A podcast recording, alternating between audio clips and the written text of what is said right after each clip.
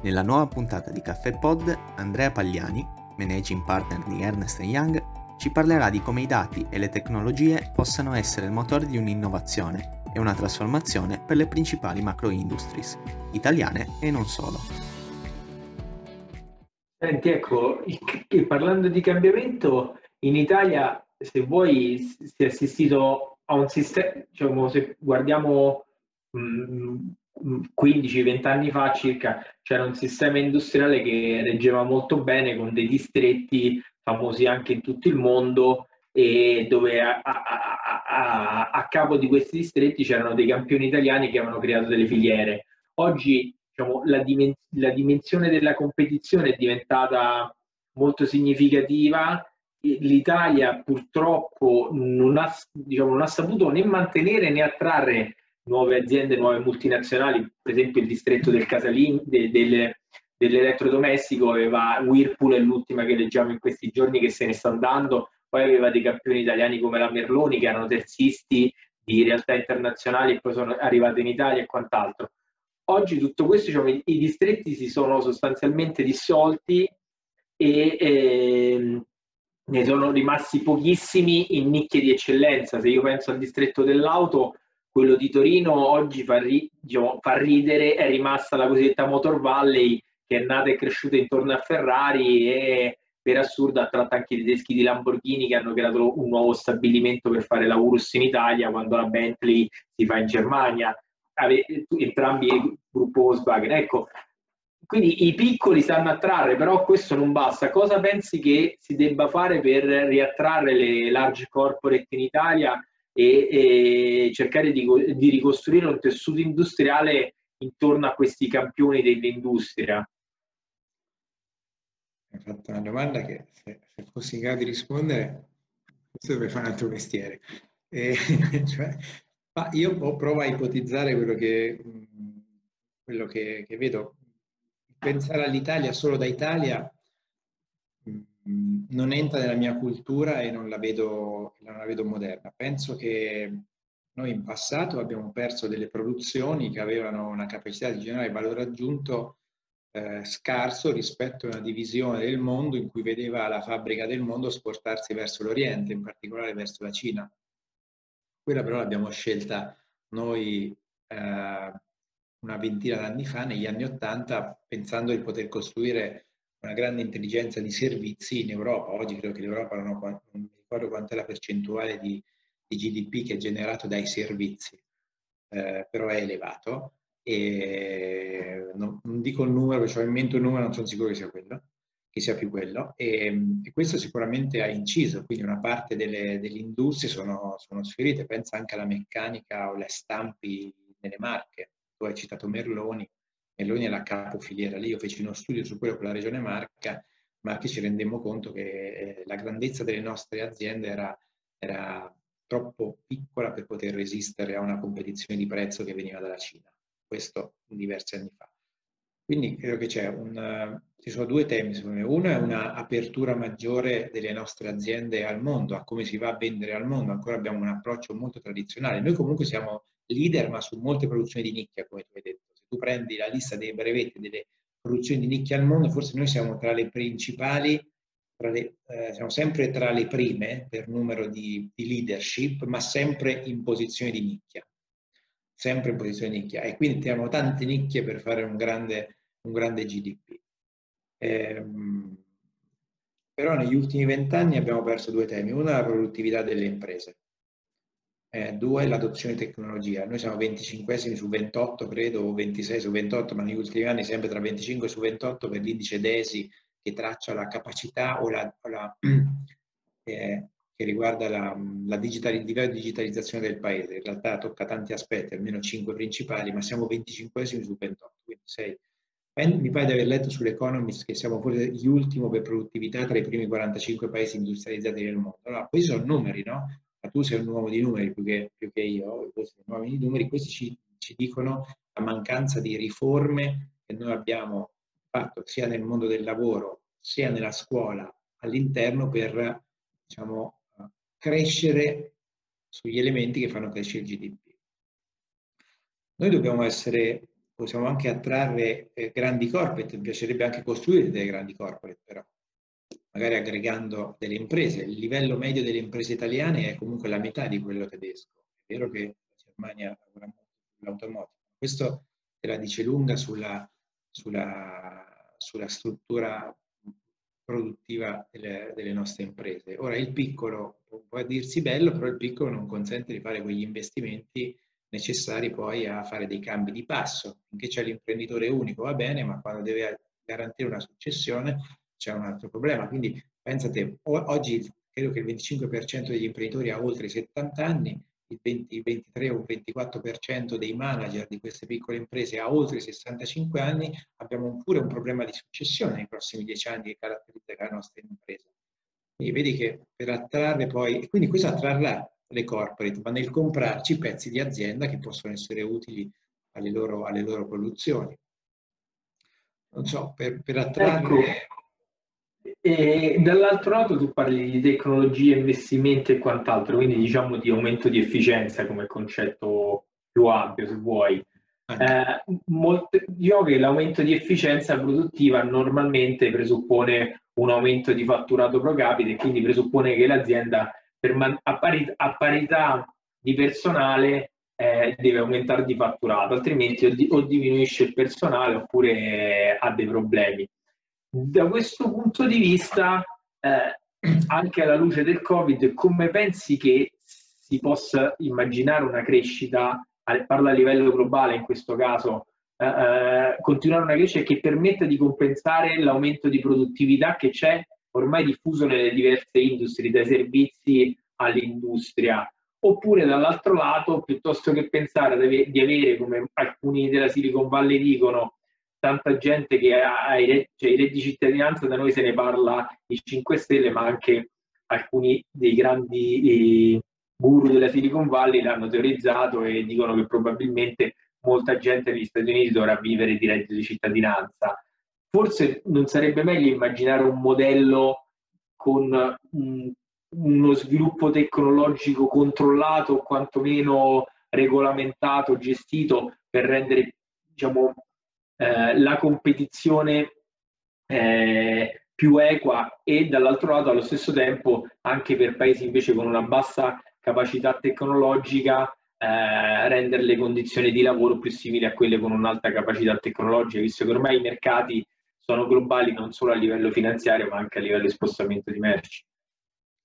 Oh, mi hai fatto una domandona, cioè, prova a sezionarla. Il primo è: Noi nel mondo globale, magari ci torniamo adesso, qual è la globalizzazione del futuro? Magari una globalizzazione ad aree geografiche, se continua così la situazione. Quindi potrebbe essere una riconsiderazione di due livelli, uno molto più alto che è globale e l'altro che è per zone. Le Americhe, oggi l'Europa, il Medio Oriente, magari pezzi di Africa, l'India, fino all'India e poi dopo l'est asiatico da solo. Quindi potrebbero essere necessario riconfigurare anche molti dei mercati di sbocco delle nostre imprese, che rimangono quasi esclusivamente quello europeo oggi, anche perché noi diciamo che andiamo in Cina o meno, ma con le grandi produzioni anche noi rimaniamo comunque molto legati all'Europa, poco all'America ancora.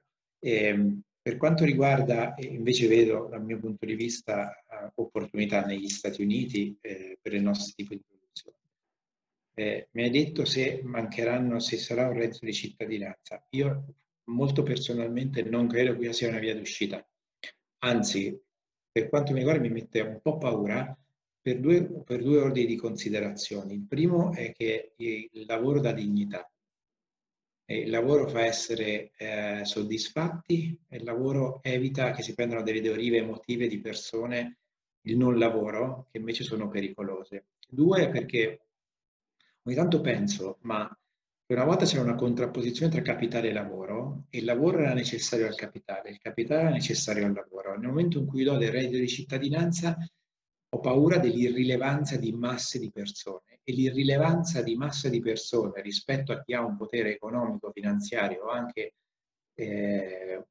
un potere, diciamo, di indirizzo e di governo, lo ritengo molto pericoloso, perché può portare invece a riduzione di libertà o non so a cos'altro. le persone devono rimanere rilevanti all'ecosistema e al sistema stesso.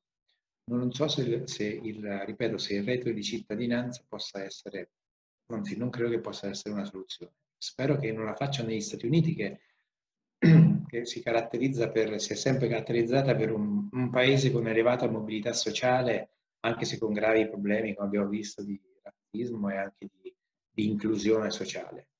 Mi auguro di no, mi auguro che questo non avvenga. Lo sviluppo tecnologico deve essere portato all'incremento della qualità della vita e del benessere economico, e credo che debbano essere i due obiettivi che noi abbiamo come Paese e come Europa, e quindi può aiutare moltissimo. Sono d'accordo con te che vada controllata, come tutte le cose però, come l'automazione della prima rivoluzione industriale, questa deve essere controllata. Non temo nel breve che l'automazione porta alla creazione di robot che sostituiscano in tutto.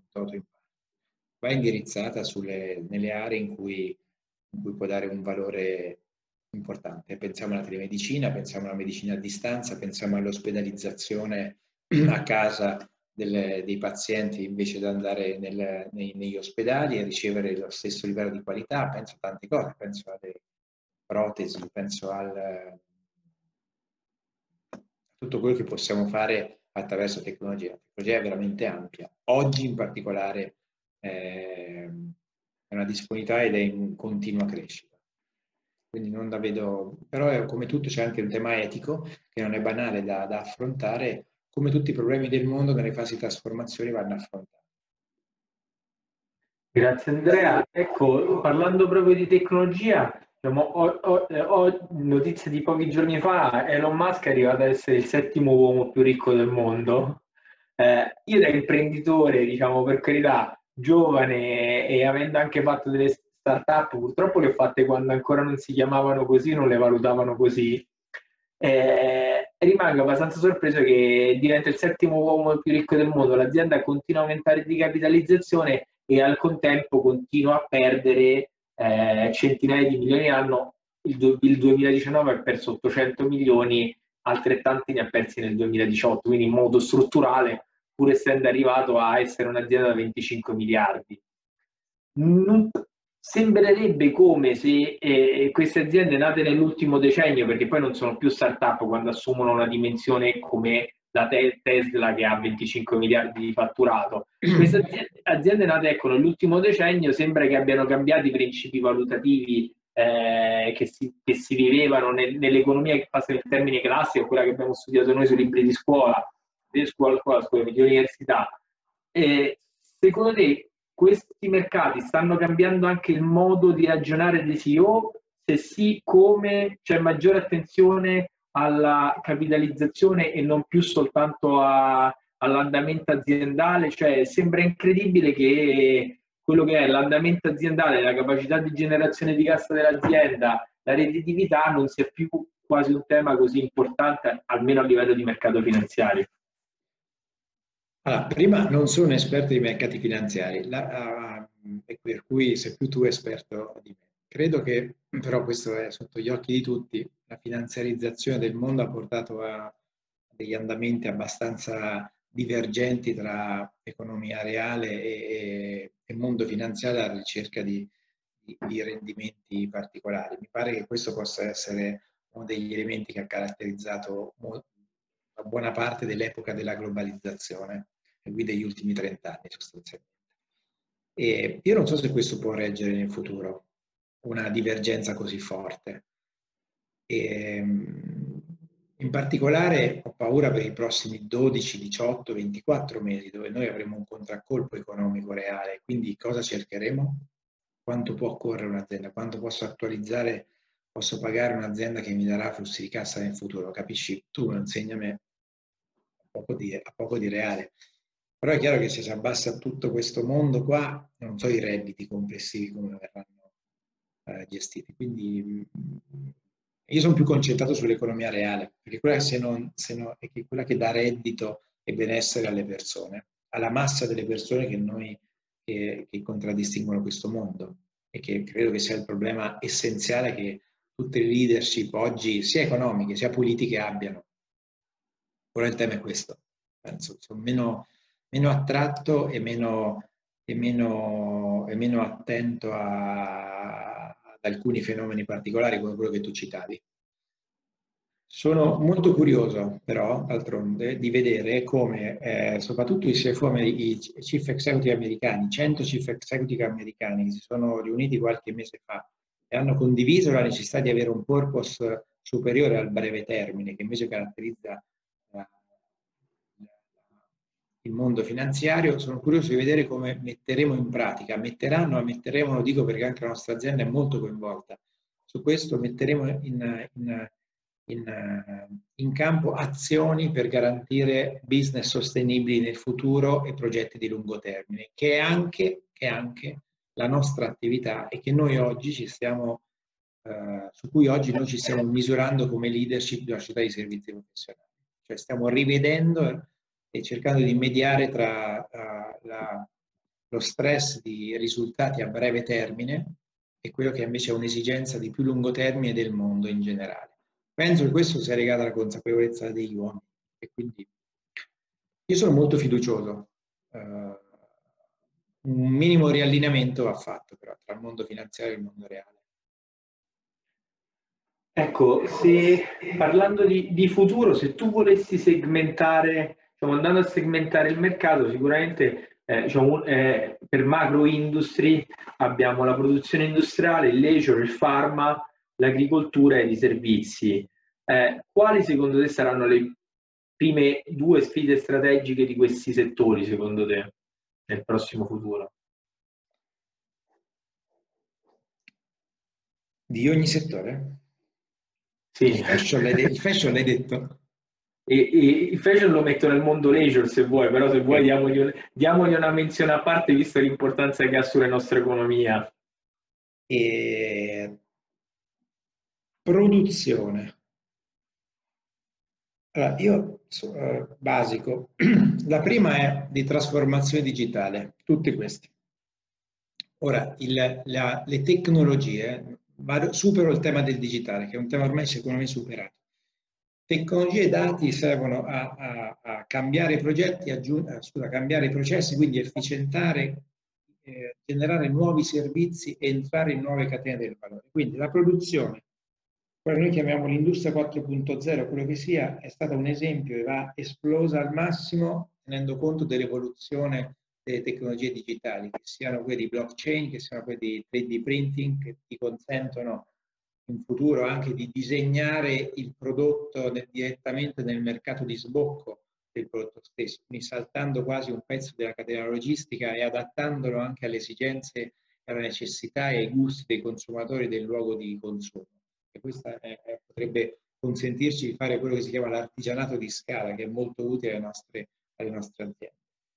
Quindi penso che ci sia una prioritizzazione nell'utilizzo di tecnologie per migliorare i processi, ma soprattutto per renderli più coerenti con le esigenze delle persone. Nel fashion, in Italia, penso all'Italia, tralascio il mondo.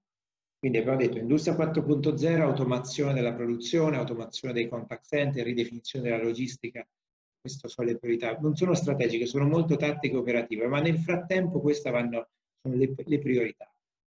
Perché oggi il mondo come andrà lo dobbiamo ancora capire insieme agli altri, quindi oggi non ce l'ho grandi strategie di lungo termine. La priorizzazione però è la trasformazione digitale. Il leisure e il fashion, il nostro leisure e il fashion è stato messo a dura prova negli ultimi anni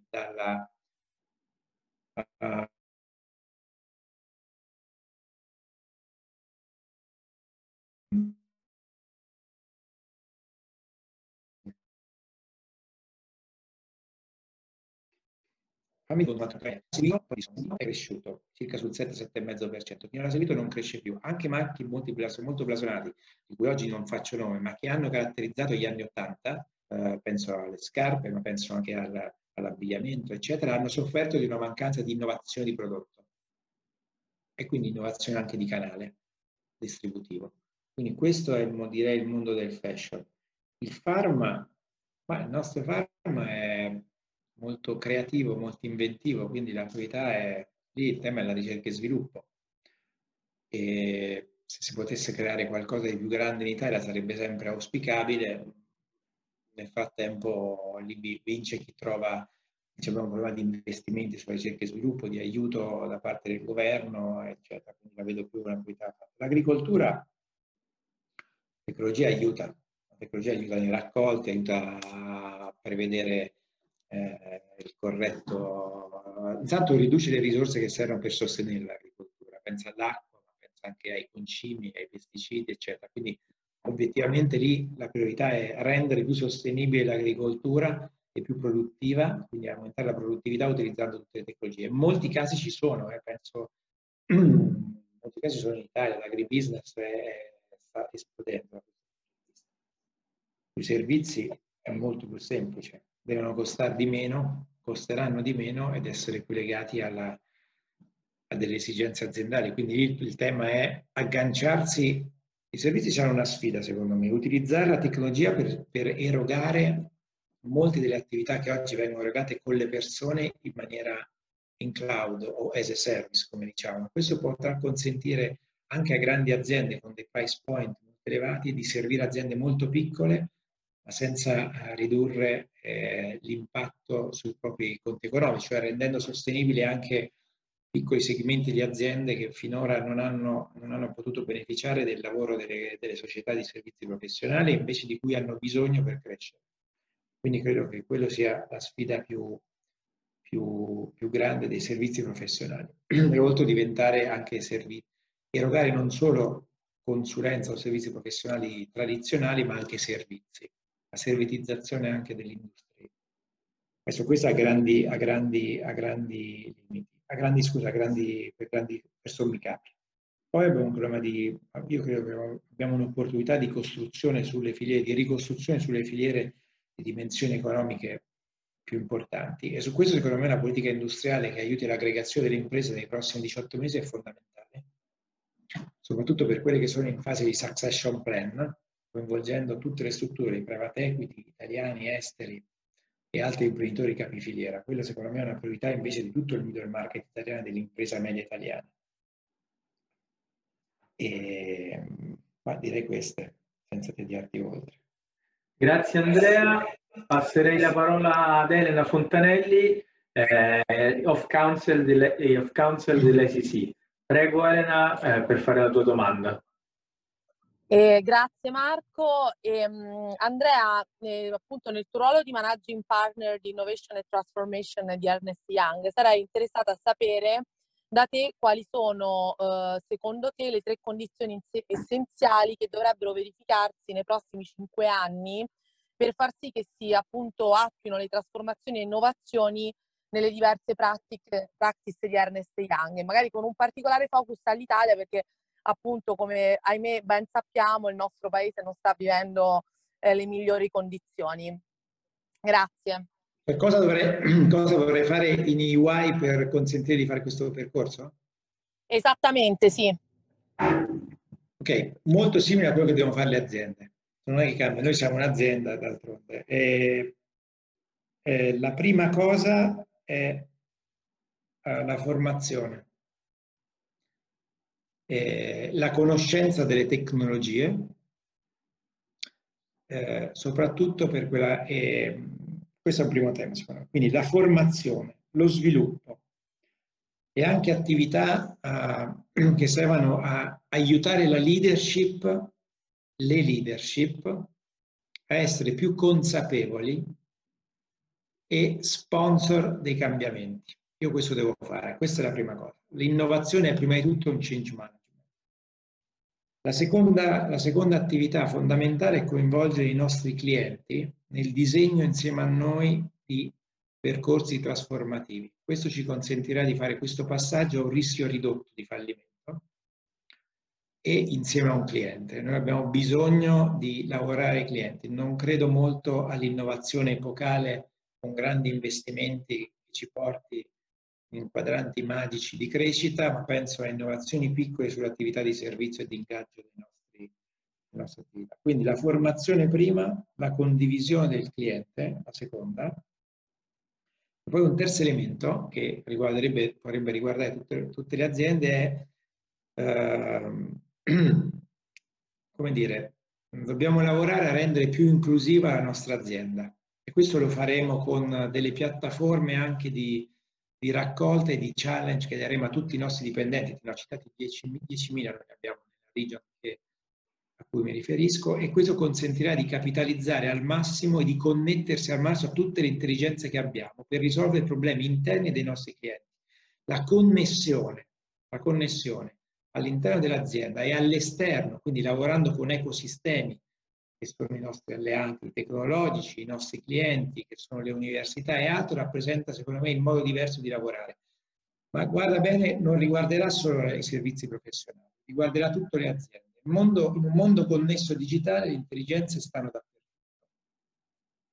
I nuovi prodotti e la competizione viene alimentata da chi si connette e chi riesce prima a coinvolgere più intelligenze possibili a generare nuovi business o a risolvere i problemi. Nella connessione al mondo sta la competizione.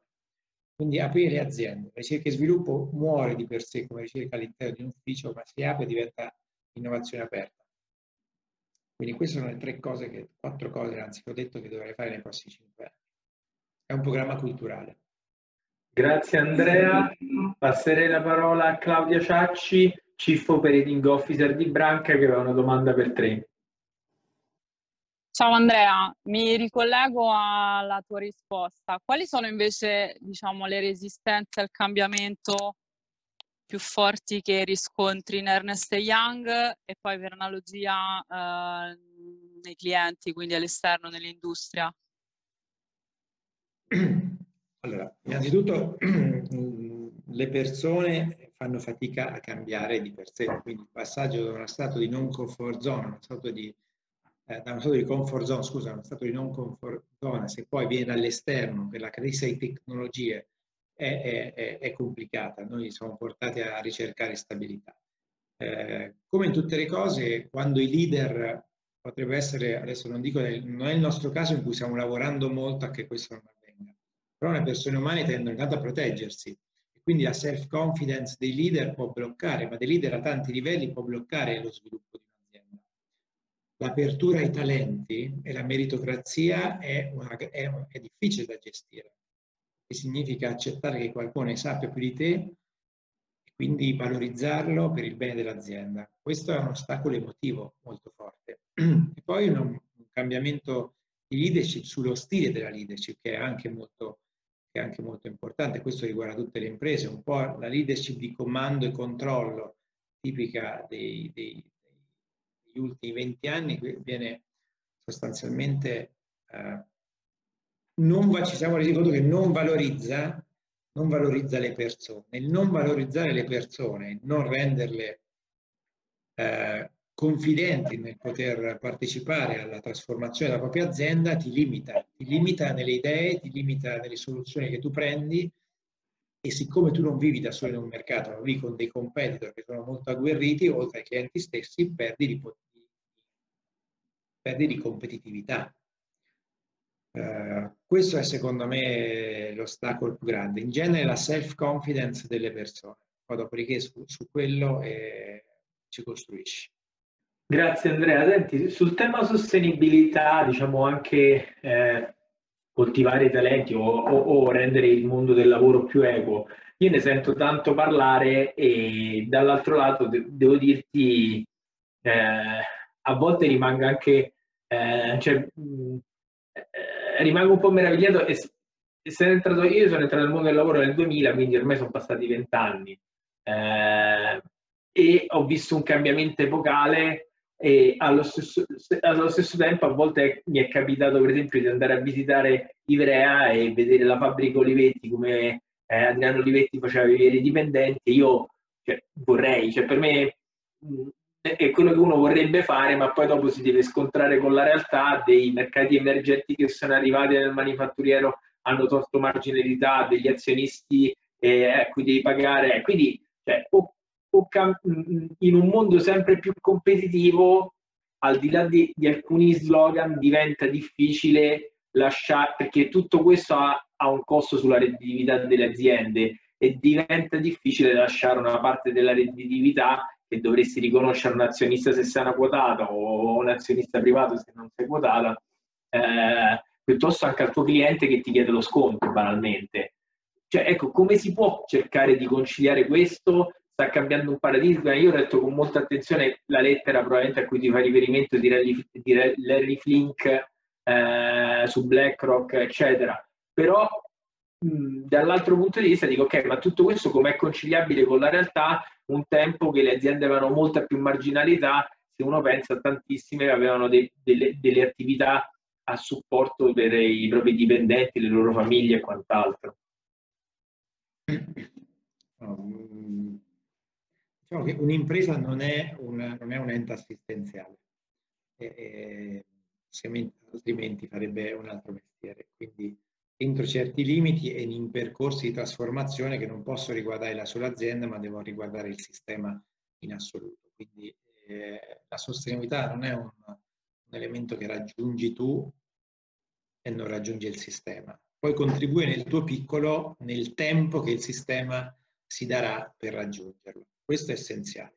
Però penso che ci siano degli elementi, e voglio pensare che ci siano degli elementi che sono utili a rendere sostenibile il sistema. Allora, a volte il sistema non è sostenibile per mancanza di competenze delle leadership che hanno gestito le imprese. Quindi la competenza della leadership, secondo me, è essenziale per due motivi. Uno, perché ti consente di fare i soldi nelle regole, perché se sei bravo e sai gestire tutte le componenti della tua azienda o le componenti, insomma, se sai gestire il mondo della tua impresa, tu riesci a ottenere, se sei motivato anche da un purpose tuo personale, riesci a ottenere risultati facendo le cose giuste e nel modo giusto. Quindi la competenza, secondo me, è alla base di ogni attività. Poi ci deve essere un aiuto del sistema complessivo, sia delle persone che tu dici investono in borsa. A volte può essere aiutato il sistema anche da mode. Se l'ESG è una moda, per dire sostenibile, le persone che fanno quelle attività e le aziende che... Come? No, ho parlato io, prego. No, quindi penso che quello sia... Io credo che è un percorso in cui ci arriveremo, poi a un certo punto... le esigenze del mondo, anche di sostenibilità di vita del mondo, porteranno a l'economia circolare non è nata perché qualcuno ha deciso che doveva dismettere o l'energia rinnovabile, non è che è arrivata solo perché si doveva dismettere l'energia fossile, che tra l'altro non è dismessa per nulla. Ci sono dei momenti in cui esigenze esterne, esigenze delle comunità forzano il sistema. Perché il sistema va forzato, se no si autodistrugge, quindi ogni tanto si forza e fa fatica. Quindi io ci credo, perché insomma, se tu guardi i cambiamenti avvenuti negli ultimi 150 anni, li vedi o no? Assolutamente, molto lampanti. Ora penso che questo Covid abbia ampliato anche lo spettro di riflessione, perché la mia domanda è di tre tipi. Uno, se è giusto che l'est asiatico sia la fabbrica del mondo, e se deve essere la fabbrica del mondo, a quali condizioni il WTO deve garantire questo, anche sanitaria, perché oggi c'è stata la pandemia, domani ci saranno altre due pandemie, e quindi questo secondo me è una riflessione da fare. Uno, se conviene continuamente avere una globalizzazione ad ampio spettro come questa, invece ridurla ad aree geografiche, ad averla a due livelli, e questo impatta anche sulla sostenibilità. Poi c'è il senso d'Europa, caro Marco, c'è l'Europa che gioco vuole fare, investe in istruzione, innovazione e in infrastrutture, perché sono le tre priorità che loro hanno, quindi c'è tutto un sistema intorno che penso che oggi questa pandemia abbia messo sul tavolo. Grazie. Su cui dobbiamo confrontarci. Grazie Andrea, passerei la parola a Gabriele Lucentini, che è cofondatore di The Leap Corporate Data. Prego Gabriele. Ciao a tutti, ciao Andrea, grazie Marco. Io mi occupo di sostenibilità e digitale. Andrea, volevo chiederti, hai degli esempi di comportamenti aziendali di clienti di EY che ti hanno particolarmente colpito per innovatività su questi due fronti? Scusa, innovazione e sostenibilità? Sostenibilità e digitale, dal punto di vista della comunicazione e del marketing, mi occupo. Sì, no, questo ho capito. Ma esempi veramente Parto dal grande, secondo me anche Enel sta facendo molto molto bene, sfruttando la sua posizione di forza nel mercato italiano e mondiale nel mondo dell'energia. Sta oggettivamente, è partita incanalando bene, rappresentando bene il tema di innovazione e sostenibilità, tant'è che ha creato il CIF Innovability Office, mettendo insieme i due aspetti, l'uno e l'altro. Quasi che digitale, innovazione e sostenibilità sono due facce della stessa medaglia. La sostenibilità la raggiungi con l'innovazione attraverso la tecnologia e i dati. Io sono convinto di questo. Questo ti consente di consumare meno risorse e raggiungere i tuoi obiettivi. Ed è stato il primo esempio di CIF Innovability Officer. In questo momento anche piccole e medie aziende, penso a Tecnogym, penso adesso voglio dire i nomi perché sennò precludo, dico qualcuno, dico altro. Sì, ci sono diversi esempi di percorsi di innovazione e sostenibilità intrapresa, anche le utilities ne hanno fatte. Parlo dell'energia perché è quella che impatta tanti aspetti della vita anche cittadina, quindi ce l'hai a Milano, ce l'hai a Bologna, ci sono a Genova, anche Eni, che è la meno... Parlo dell'energia che conosco bene, ma perché sono le più lontane dal... No? Anche Eni sta in realtà concentrandosi sulla trasformazione energetica, e se lo fa Eni porta dietro una filiera. Quindi francamente non vedo... Lo fanno nel ripensamento della logistica mondiale le aziende del fashion, lo stanno facendo le aziende del food, e lavorare sulla logistica integrata attraverso il digitale e la tecnologia rappresenta una riduzione forte, un impatto forte sulla sostenibilità dei business e anche climatica. Quindi penso che molto possano dare le telecomunicazioni attraverso gli investimenti in 5G, che rappresentano il motore su cui si può innestare sia l'industria 4.0 sia la scuola del futuro, che deve girare su banda importante, quindi quel tipo di infrastruttura lì è fondamentale, in Italia in particolare, anche per che può anche lavorare su una